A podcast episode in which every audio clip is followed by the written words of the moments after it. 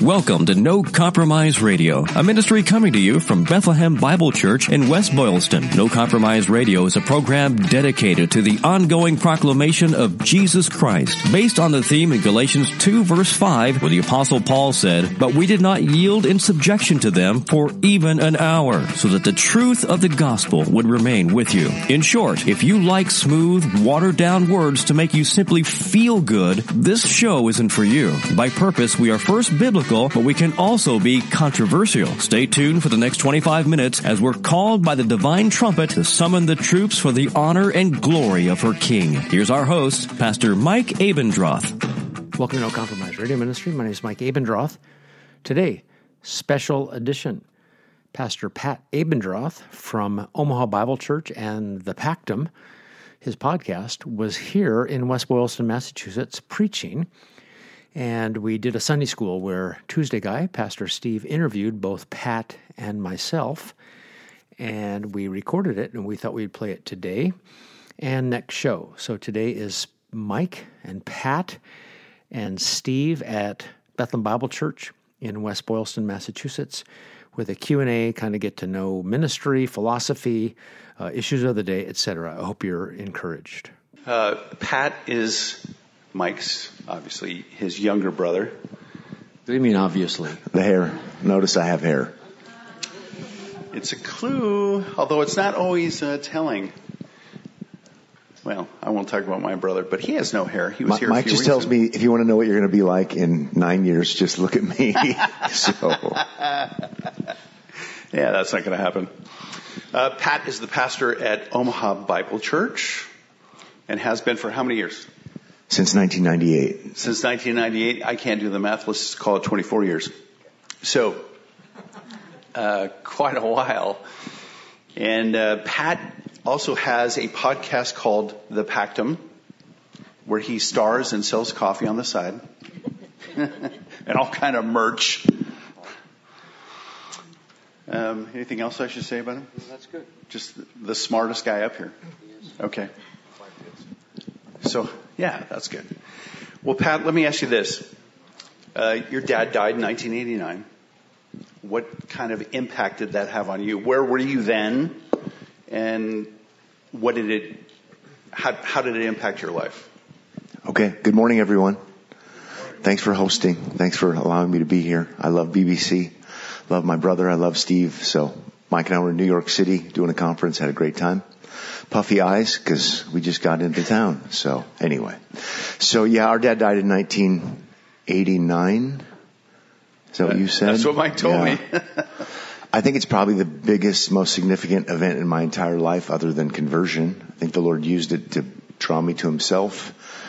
I was just the silly, naive kid that thought my whole world revolved around Omaha, Nebraska and my family and my dad and things would always be the way they were and he died and I think I was, to use psychological terminology, in, deni- in denial.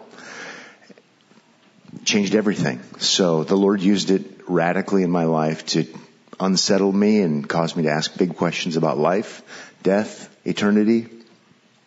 So I think that's really what God used me, used to save me. So I'm, I wish I could talk to my dad. I wish I could go ride motorcycles with my dad. I wish I could go to his house today all of those kinds of things. I miss him desperately, but God used that as a gift in my life, a tragedy for good. So I think maybe similarly in Mike's life, maybe not exactly the same, but. Pat, do you remember when the Lutheran pastor came over to our house after dad died and then he said, well, how would you like the funeral to be arranged? And then he looked at me and he said, uh, Mike, here's the Bible. And what do you want me to say from the Bible about your dad during the funeral? I don't know. I know the Bible a little bit, Matthew, Mark, Luke, and John.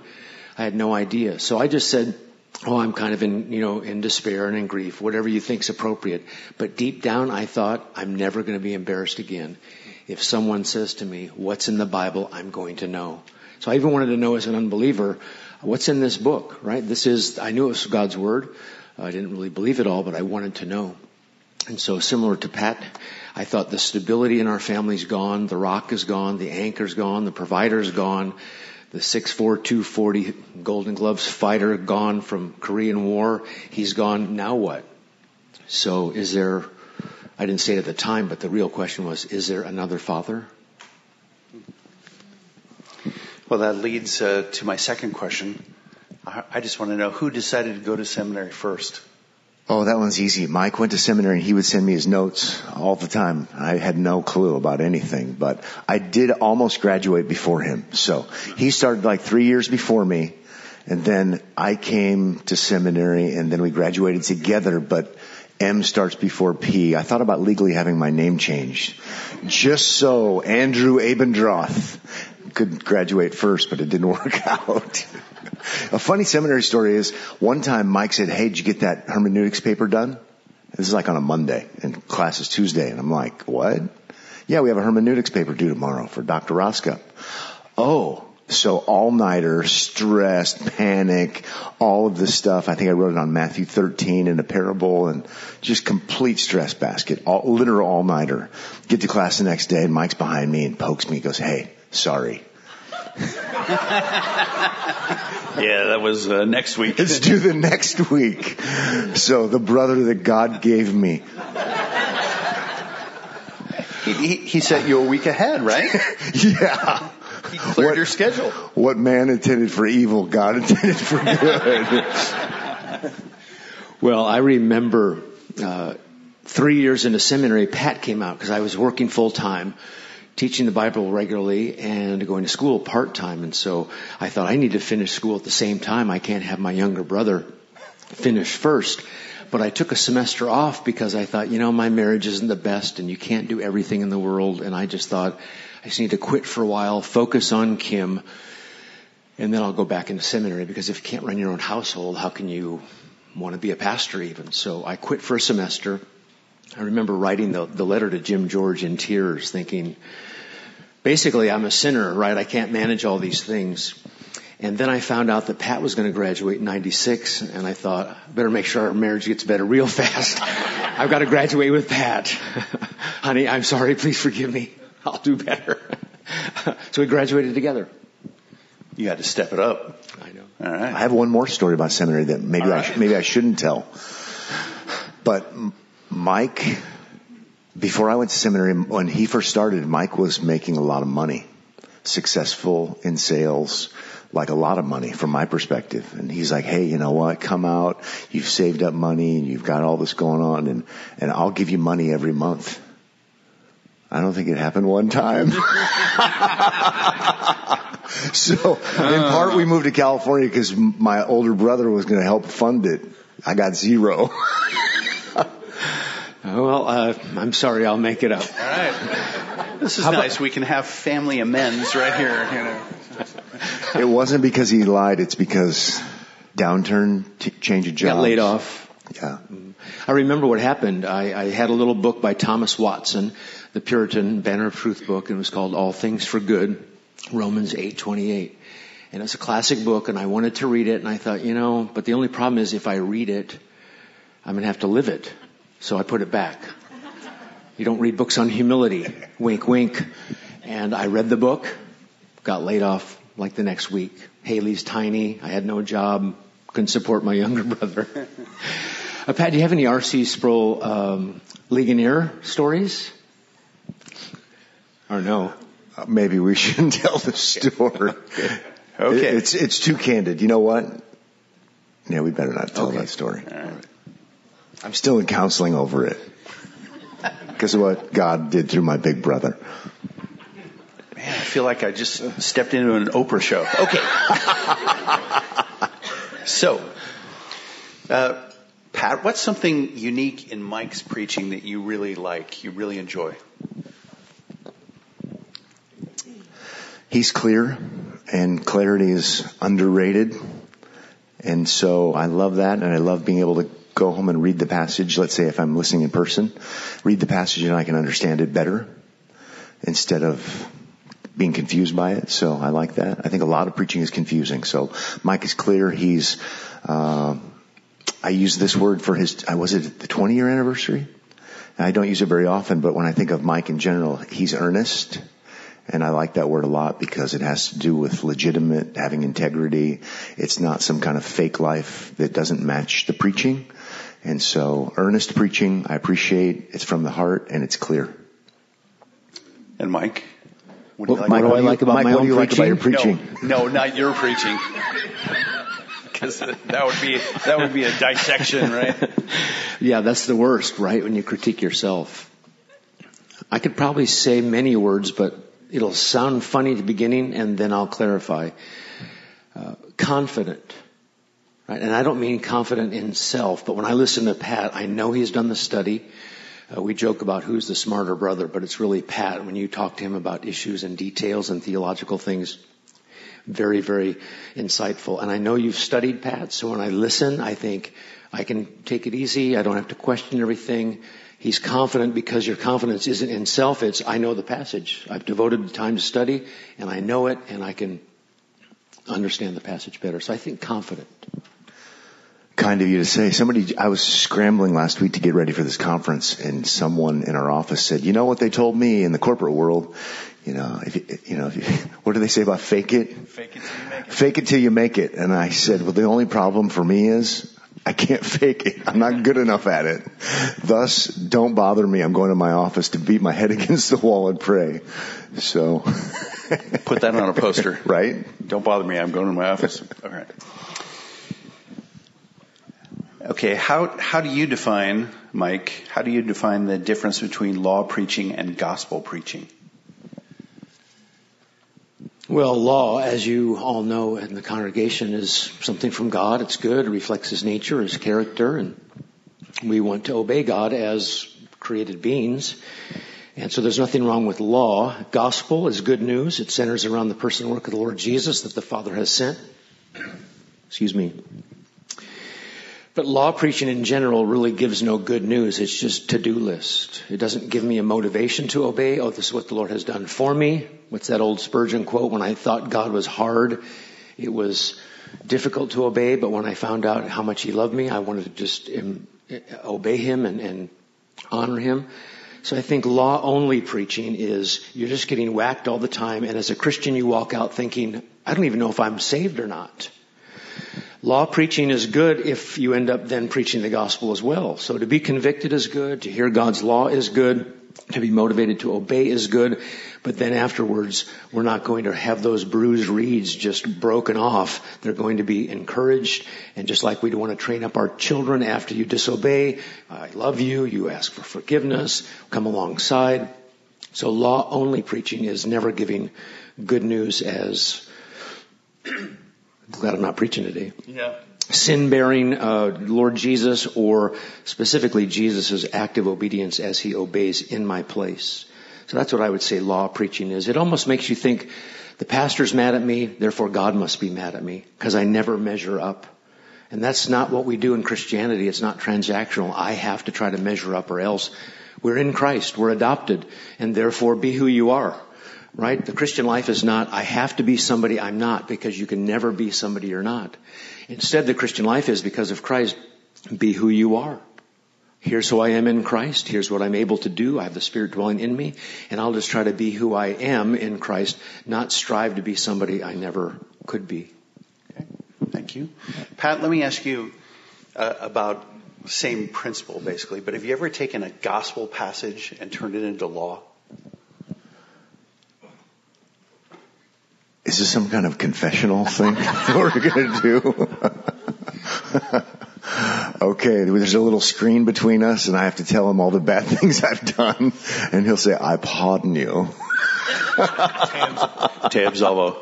Well, we just were at St. Patrick's Cathedral a couple days ago. Yeah, we did. And, and you've got those little things that you put your credit card in, 50 bucks, and you get something back. And I thought, what do you get back? Nothing. right? No receipts. It said no receipts. $50 indulgence, no receipt. You'll get it in purgatory. Oh, funny.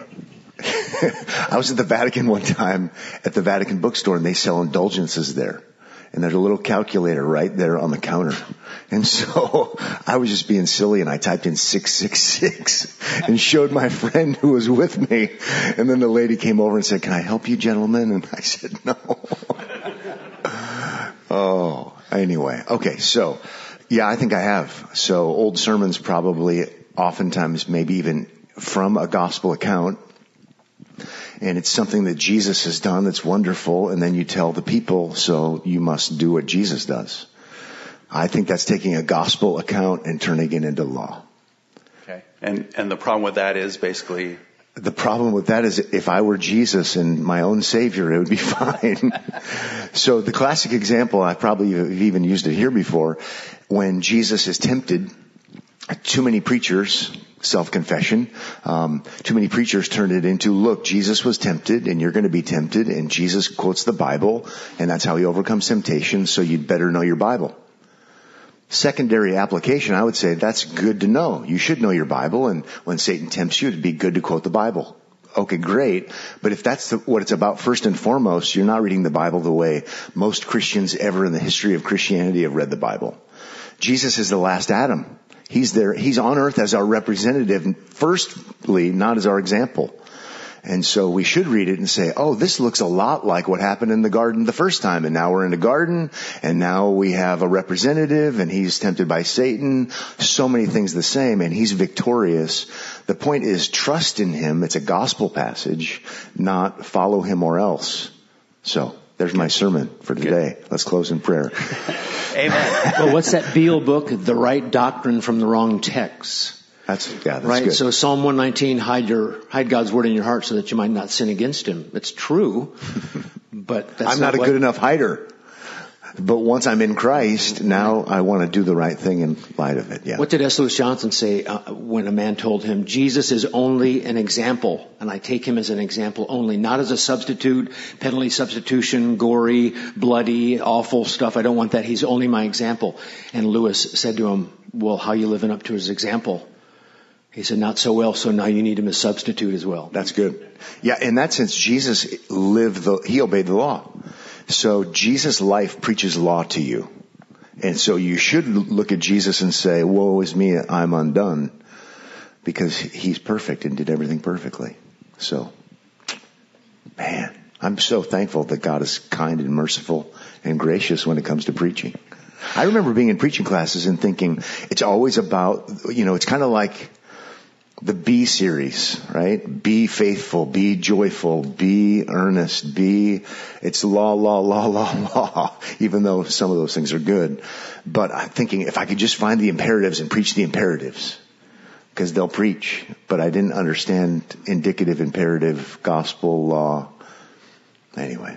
It was right before our very eyes too. You look at Ephesians and you think, oh, chapters one, two, and three, here's who God is. Here's who you are in Christ. Colossians 1 and 2, right? Hebrews 1 to 12. And then we see our response to God's work. We graciously went to obey. Okay. Number six, and I'll, I'll give this to Pat.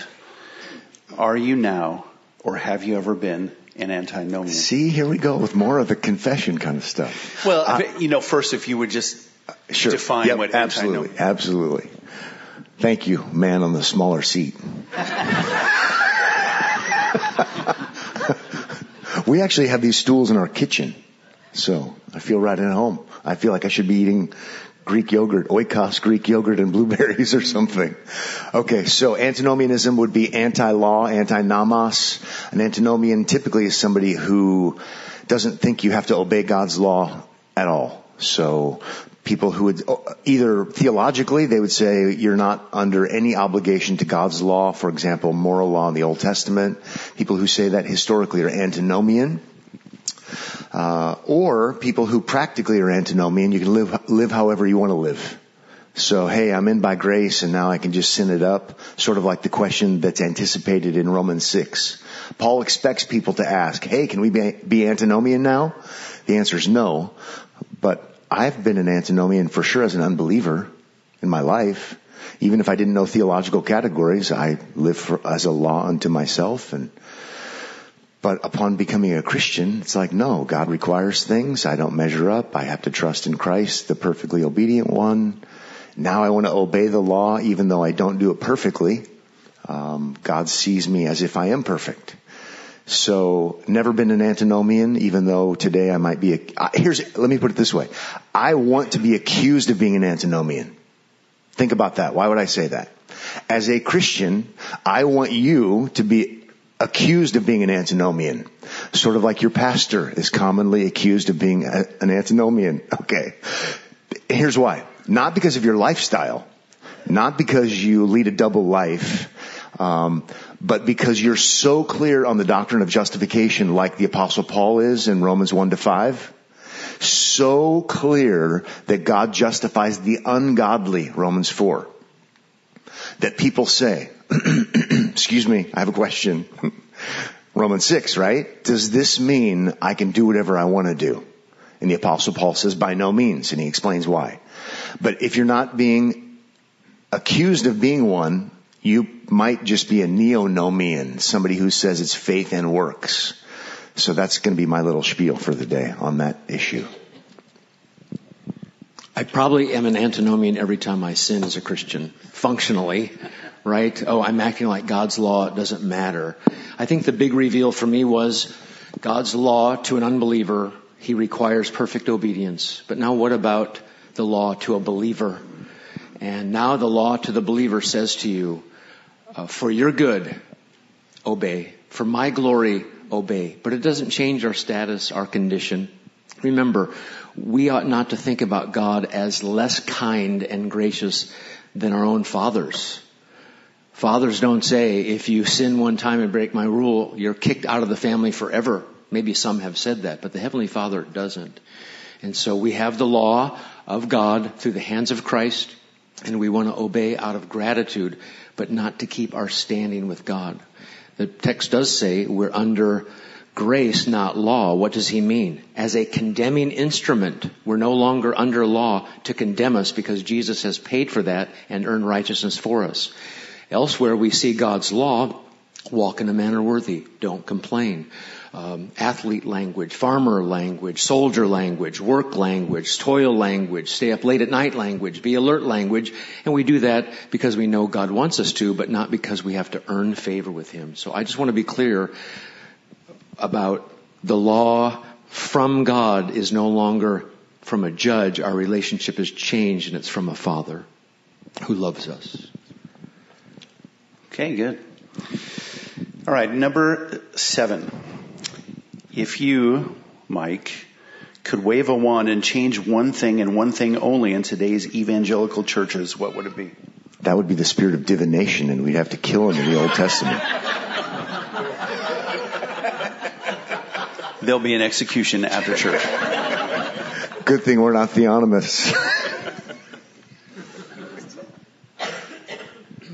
I thought I was going to be clever and say your seat height, but then Pat stole the thunder.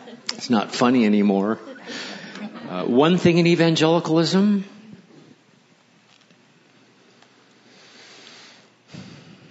I mean, you know what I harp about these days, and if I get asked to go speak at a conference on whatever it is, end times, I end up talking about law, gospel, and sanctification. You know, whatever it is, because you end up talking about the Lord Jesus. And I think probably my biggest complaint about evangelicalism is they, evangelicalism, believe that Jesus lived, died, was buried, raised, ascended, and will come back.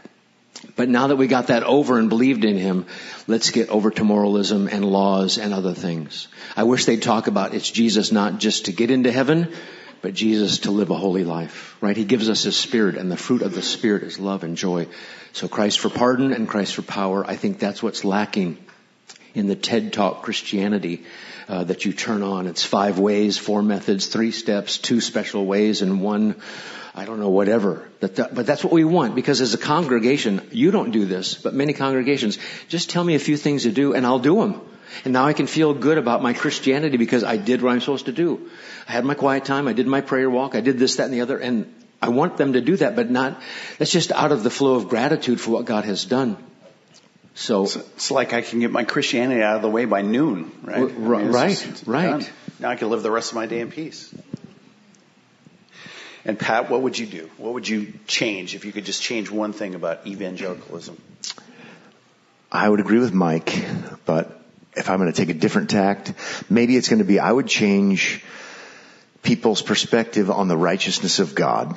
First of all, that they would understand what that even means, uh, that God has a holy law, and it is a requirement that you keep it personally, perfectly, and perpetually. So no one gets to heaven without being perfect. I'm thinking of Romans 10. It's one of my favorite passages because the Jews, Paul talks about, didn't understand the righteousness of God. And so they didn't understand that you, there's no possible way. There, there's heart, soul, mind, and strength, and neighbor as yourself, loving God, never. So if we really understood righteousness and what it actually looks like from God, if we really understood God, what would happen is we would all say, woe is me, I'm undone, I can't do it, this is awful, this is terrible, I'm depressed, and there's no hope. And that would be awesome. Because then you look outside of yourself to, to look to Romans 10, righteousness provided by a substitute who perfectly did it for me. But I don't think people, they don't understand. So they create their own righteousness, me and Jesus, and we can do it together as long as I'm faithful enough. So Romans 10 is phenomenal to consider.